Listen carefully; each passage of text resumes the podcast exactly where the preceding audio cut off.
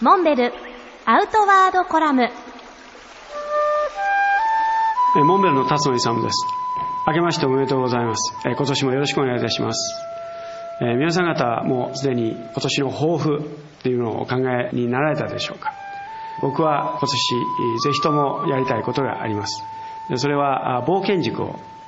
スタートする。自分の人生を振り返ってみて一つのテーマを作るとしたらそれは夢と冒険。若い頃子供の頃に描いた夢を追い求めてそれを実現していく過程で冒険を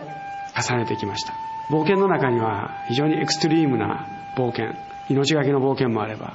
ちょっとチャレンジするという冒険もあろうかと思います。愛川北駅を登るとか黒部の源流から日本海までカヤックで降りるとかこういったことは本当に命がけの行為だったわけですね。そういう行為を行いながら自分自身がいつも自問自答していました。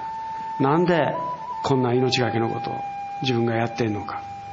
それが正直なかなか自分の中でも答えが見つけられなかったわけです。でも今一つの結論を導き出すとしたらきっと自分は命がけのことでも人のやらないことをやることがいいことだというふうに思っていてその人のやれなかったことやらなかったこと最初にやるっていうことの尊さ変な話ですけども最初にナマズを食べた人とか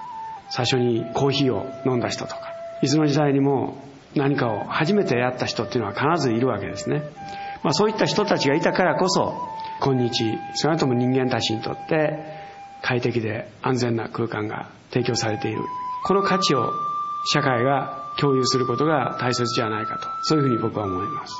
どうもこの日本という国はそういった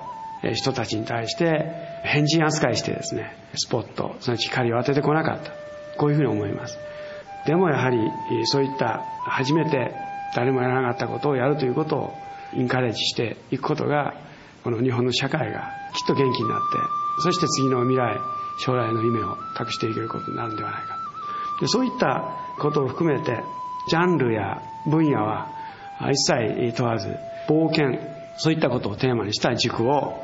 始めたいとこういうふうに思っています。